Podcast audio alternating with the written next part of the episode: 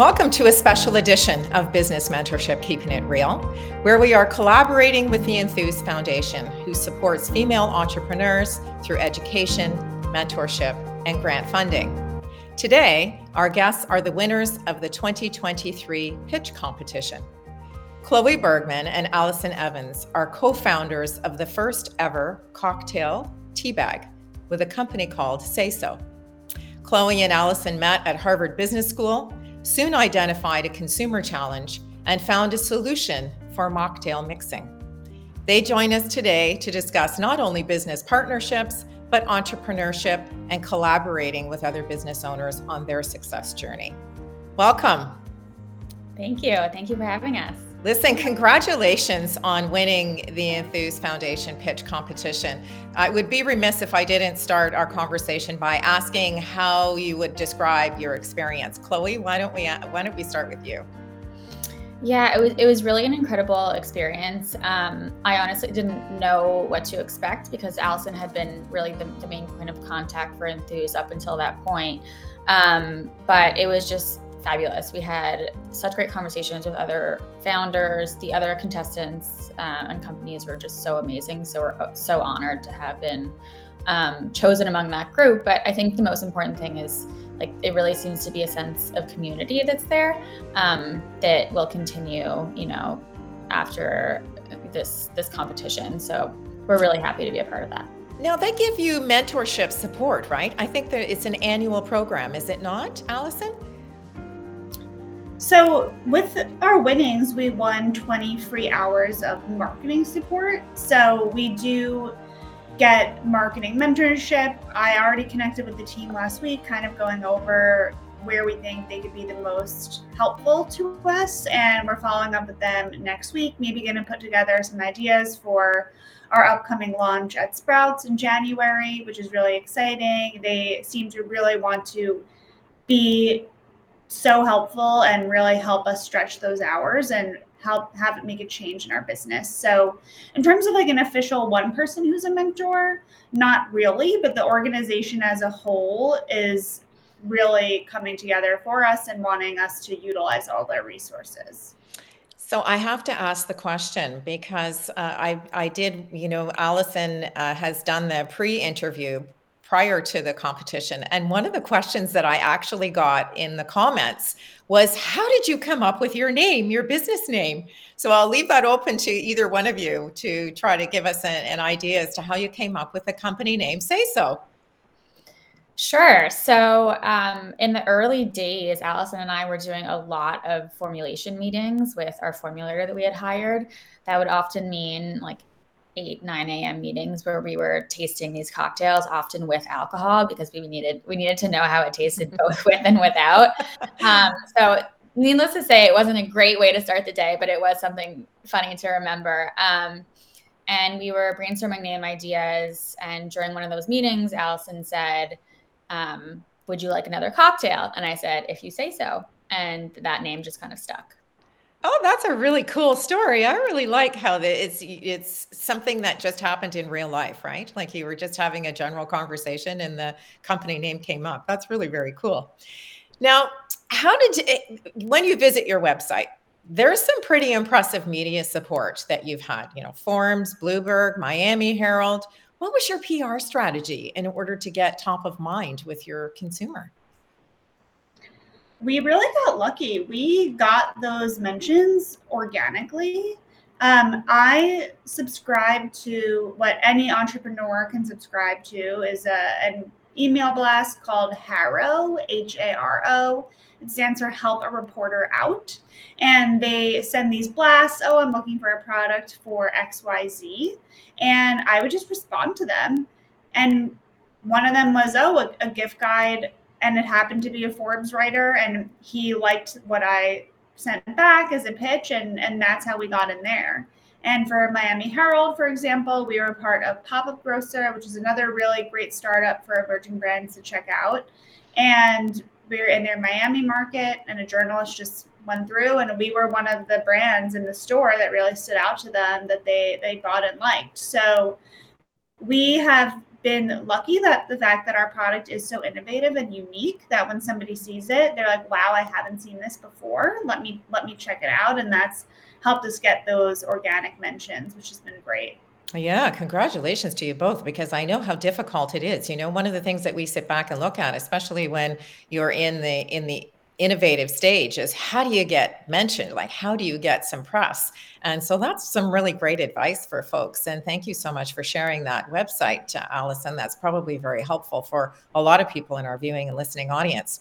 I want to switch the conversation to your friendship because one of the things that we talked about alice and i talked about in the pre-interview was listen, when I was going to biz school, it was like a big taboo. Don't get into business with your friends. You know, don't have a partner be a solopreneur. And I see that there's some real changes in the dynamics because one of the things that Alison mentioned was that when you were at Harvard Business School, it seemed like a rather natural thing to do is to get into a partnership together. So give us a little bit of insight into how that actually works because I know you met at biz school and then you became friends. I don't think it was the other way around, right? That's right. Yeah. So so Alison and I met um, actually on the first day of, of HBS. We got connected through a friend. Um, and we just instantly became friends. And a big part of that was just we had so many common interests, including the food space, entrepreneurship. Um, and so, yeah, we, we wanted to participate in this one week intensive. Um, it was called Startup Boot Camp, where you would bring an idea, um, you would do some prototyping, some customer focus groups, and it would end in a pitch. And we because we were friends and because we knew we wanted to do you know something similar um, we brought you know an idea together and worked on it as a team and um, have been doing it together ever since. But um, no we've been really lucky. I think our personalities uh, really balance each other out very well which is why it's been um, honestly e- easy to manage uh, as business partners. So do you have your own lane Alison, like, would you would you say that your your areas of expertise are are different yet similar, so you complement each other, or do you ever cross lanes into each other's area of expertise? Yeah we have our own lanes and we have areas that we we both work in. So i come from a marketing strategy role. Uh, that was my last job before business school. So i own that and chloe is, handles our operations and you know finance more that side of the business. When it comes to selling and fundraising we're we're both in it. So i think that we're able to both have our own lanes and help each other out on some things like fundraising where you do really need both founders at the forefront. Right. And how so how do you choose the dynamics of the partnership in terms of, you know, Chloe's mentioned that Alison was front facing to the Enthuse Foundation. And I'm sure now you're becoming much more involved um, now that you've won uh, the actual competition. But how do you decide who's going to take the lead on what project?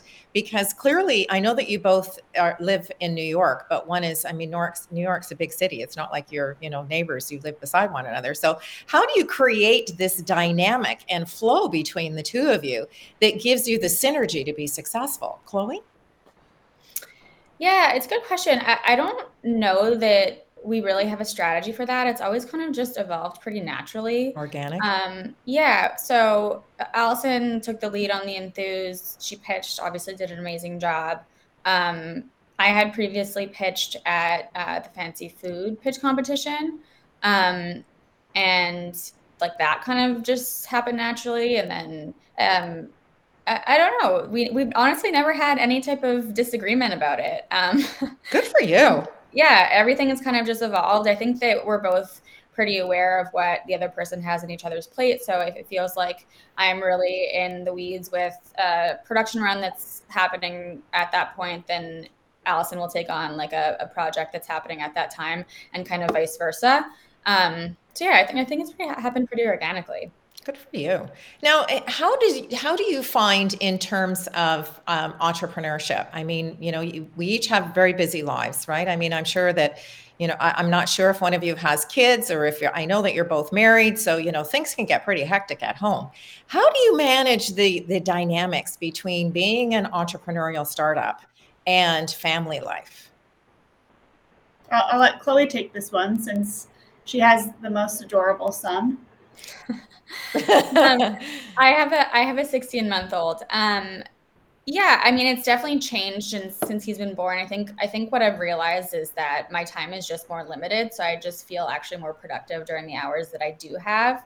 Um, we're extremely lucky that we have a wonderful full-time nanny, so during the week I'm fully dedicated to SaySo from you know 9 a.m. to 5:30 or 6 p.m. Um, and I find that because I know that really that's my window. Um, I'm I'm actually even more productive. So it it does limit you in in a sense, but I think that it's it's really been um, you know a good thing ultimately. You know, I think that's a that's a common question, right? I, am sure that people who are you're starting out a business generally you're starting out your business in your 30s and 40s. So it's a really busy time of life. And so it creates a dynamic, I think, where do you find, Alison, that you that you the hours that you work are different than if you were in sort of your nine to five, or do you follow a similar sort of schedule and keep yourself on track that way?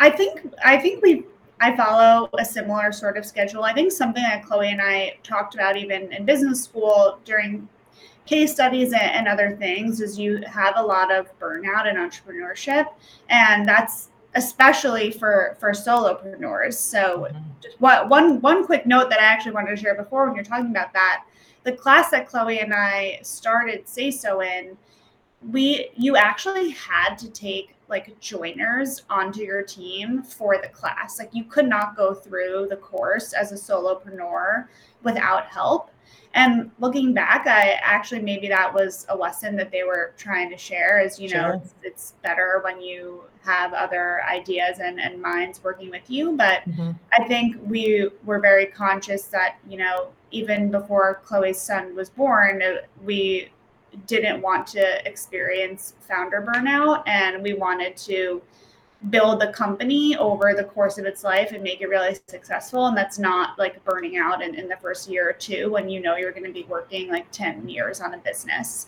Yeah. so i um, don't have any children yet. I, I have a dog. I like to take him on walks at night and kind of get some fresh air and you know there's nights where you're working late or there's nights when you're working after dinner or on the weekend or whenever it may be um, but just trying to maintain some form of balance, I think is overall positive for for just founder mental health.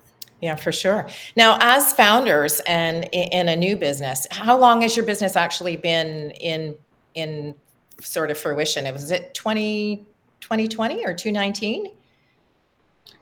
So we we founded the business um, in in 2019 while we were still at HBS. We consider our official launch date to be June 2022. Um, it took us a while to establish a manufacturing process. So um, we had been making the product by hand up until that point. Um, so June 2022 um, is when we officially were in market with a commercially made product. Well, and so what is on the horizon? So I mean, you've you've been through the sort of throes of a startup.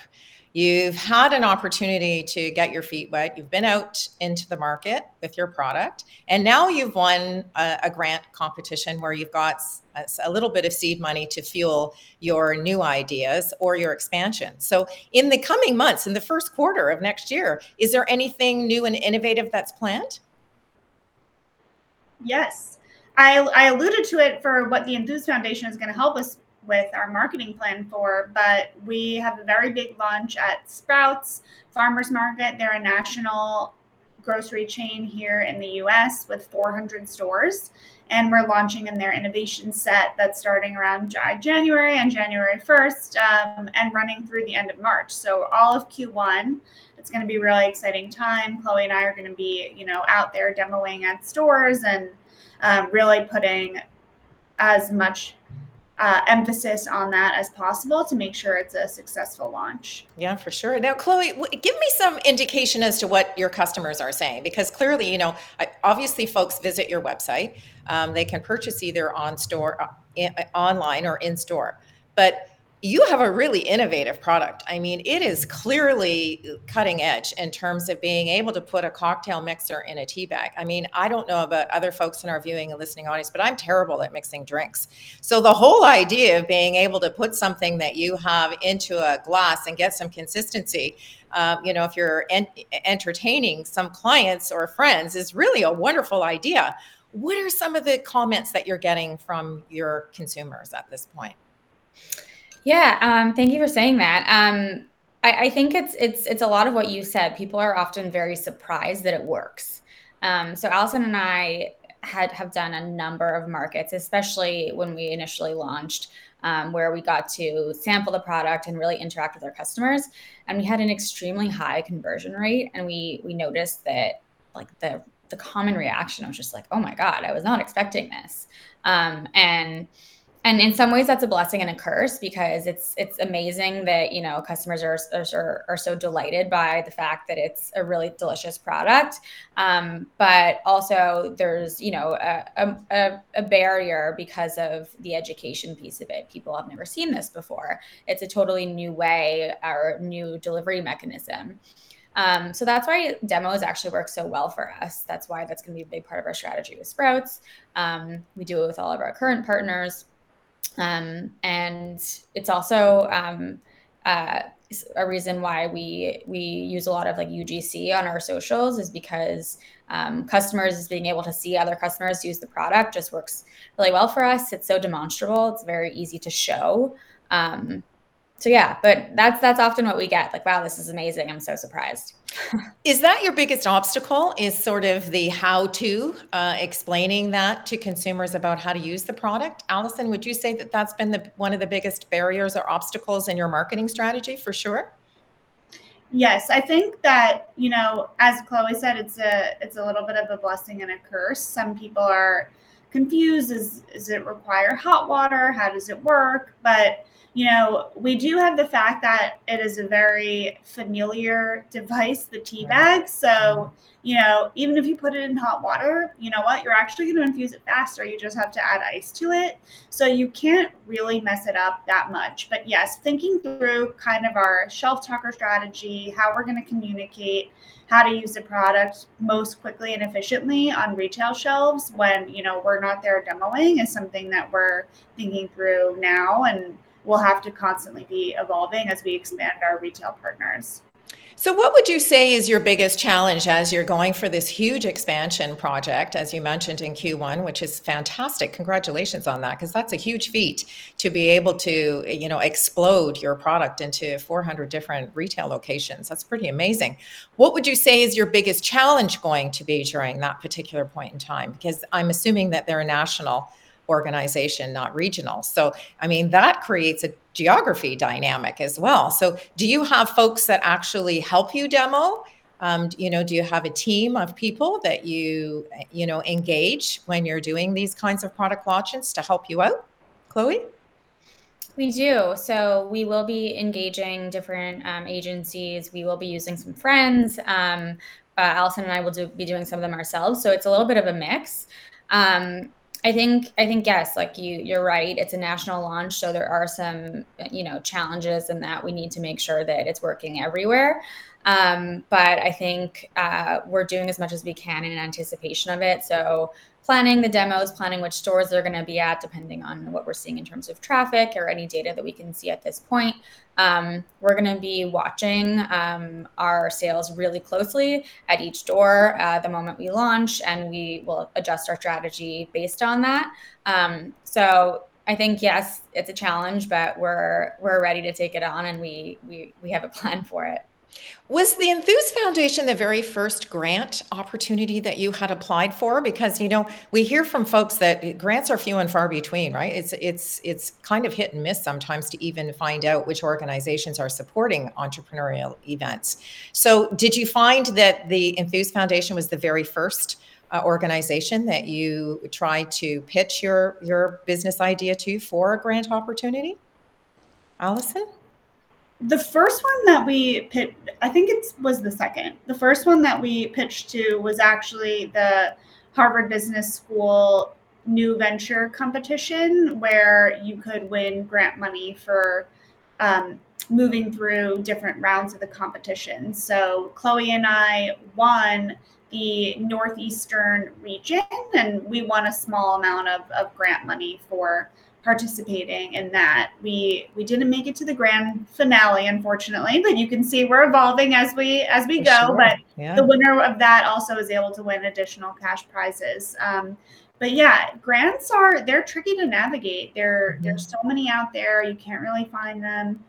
Honestly, I was introduced to the Enthuse Foundation by uh, you know another woman in my network just like a week before even the deadline. So that just was lucky timing. Mhm. Um, but I know they're super great, especially since they're non-dilutive capital, um, and they're they're a great option. Yeah, for sure. Now, if you had any advice for new and emerging entrepreneurs who are taking their businesses to the next level, what would that advice be? Chloe, let's ask you first.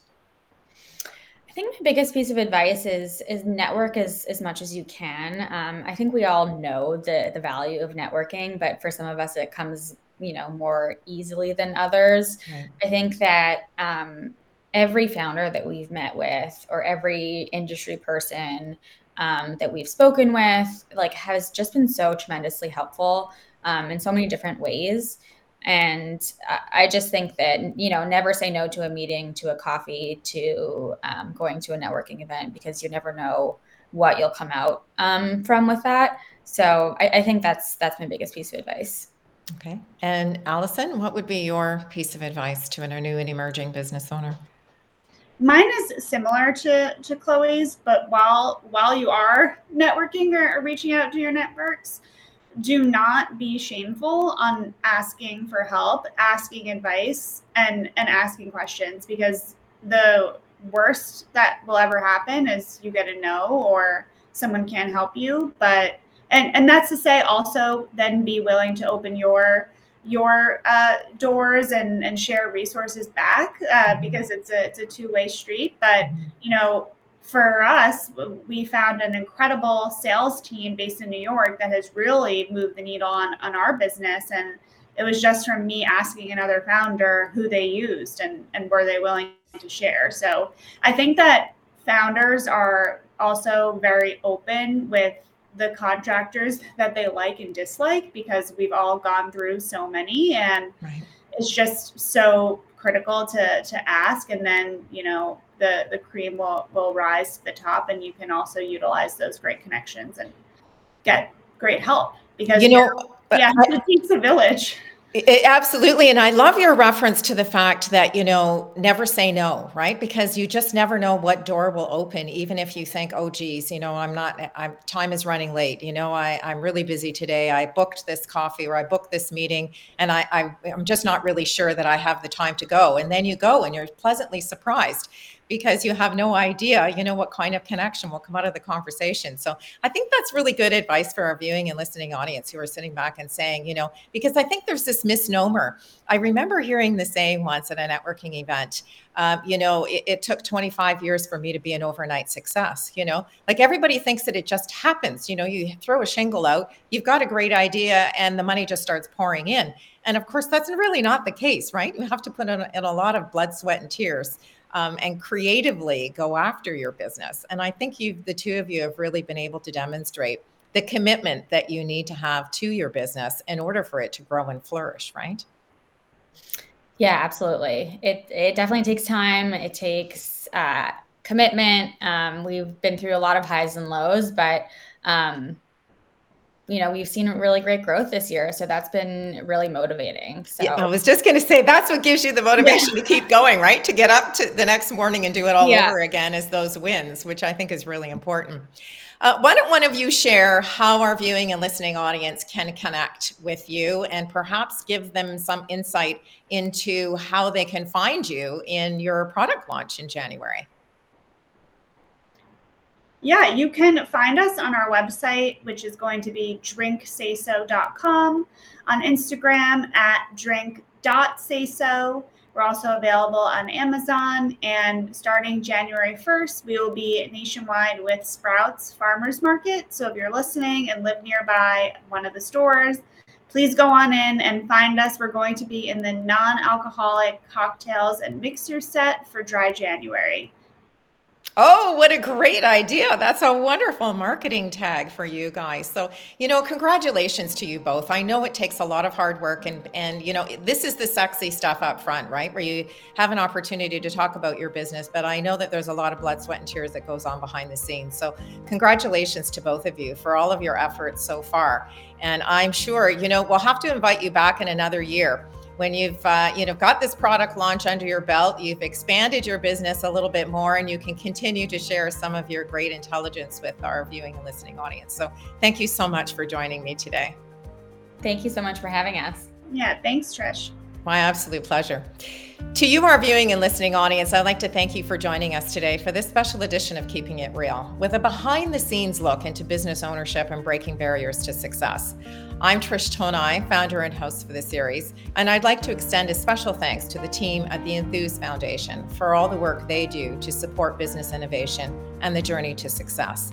If you'd like to connect with our guests, their contact information will be found in the description portion below. And I'd like to invite you to subscribe to our YouTube channel, Business Mentorship Keeping It Real, and visit our website, shareyourstories.online, where we feature business stories from international entrepreneurs and enterprise leaders while celebrating their great ideas. Thank you for joining us, and we look forward to seeing you next time for another edition of Keeping It Real.